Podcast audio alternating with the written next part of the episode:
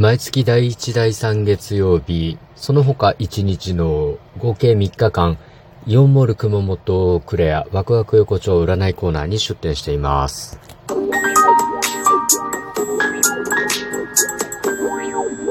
ご機嫌いかがでしょうか。いつもリアクションやお便りなど応援ありがとうございます。164回目の配信です。今日も古術研究所から開運メンタルアドバイザーの占い師明恵がお送りいたします。この番組は熊本の裏表のある占い師の私こと明恵が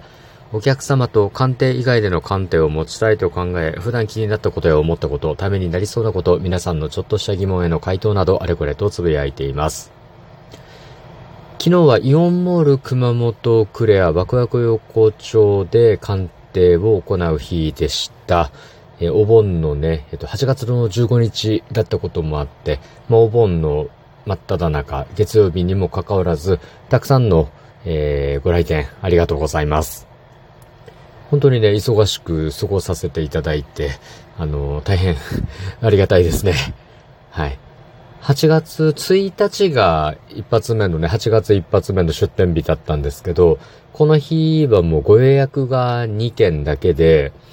でも客入りも今一つだったので、ちょっとね、今月は大丈夫なのかなというふうに心配をしていたんですけど、おかげさまでですね、またこう調子を取り戻すと言いますか、景気がいい感じになったというふうに思っております。もうこれは本当おかげさまですね。もうわざわざ私めがけて来ていただいたりとかですね、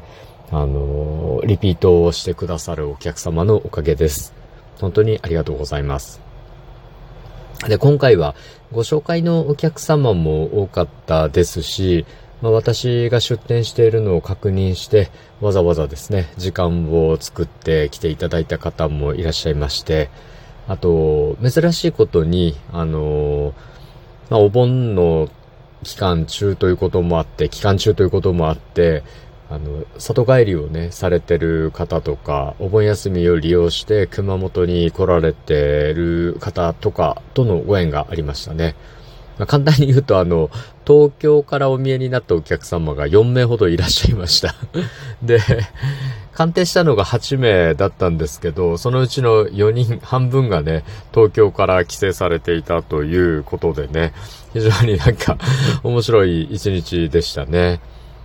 で、やっぱり都心部でお仕事をされてる方は、熊本にはあんまりね、馴染みのないお仕事をされてる方とかも多くて、それぞれわざわざね、若いうちにこう上京されて、専門的なお仕事をされる方ばかりでしたので、頭の回転も良くてですね、それから会話力も非常に高くてですね、必然的にちょっとこう、会話のレベルを高くしなければならないような状況というのが起きてしまいましたね。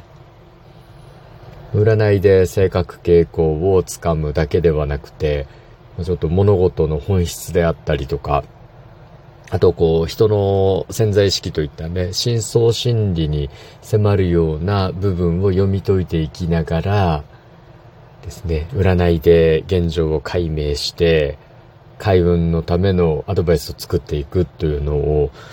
たくさん行わなければいけなかったので、めちゃくちゃ疲れましたね。ただやりがいがあると言いますか、鑑定しがいのある鑑定が続いたので、非常にあっという間に一日が終わりました。で、お仕事のご相談であったりとか、恋愛のご相談とかですね、人間関係のご相談とかも多くて、で、僕のところは結構事業を立ち上げていらっしゃるお客様であったりとかですね、フリーランスでバリバリ仕事をされてる方とかもいらっしゃるんですけど、そういった方々のね、鑑定をさせていただくと、私自身もいろいろこう考え方とかね、仕事に向き合う姿勢とかっていうのでこう刺激を受けたりしますね。で、そういう方々がこう忙しく仕事をされているのを見ると、まだまだね、景気も悪いと言ってもいい業界もあるのかなと思いながら、安心しながら鑑定することができました。今月はあと1回ですね、8月の23日の火曜日に出店するんですけど、こちらの方もぼちぼち予約が埋まってきております。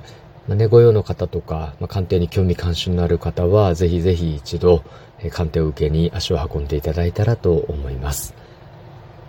さて今日はイオンモール熊本クレアワクワク横丁出店御礼ということでお話をさせていただきましたが、いかがだったでしょうか。お話した内容があなたのお役に立てば嬉しいです。次回も聞いていただけると励みになります。そしてリアクションいつもありがとうございます。お便りやリクエストなどありましたらお気軽にどしどしお申し付けくださいませ。 SNS またラジオトークのフォロー本当に嬉しいです。今日も最後までお付き合いいただきありがとうございます。今日も明日も明後日もあなたにとって良い一日でありますように。裏表のある占い師の独り言、開運メンタルアドバイザー占い師明恵がお送りいたしました。それではまた鑑定や次の配信でお会いしましょう。バイバイ。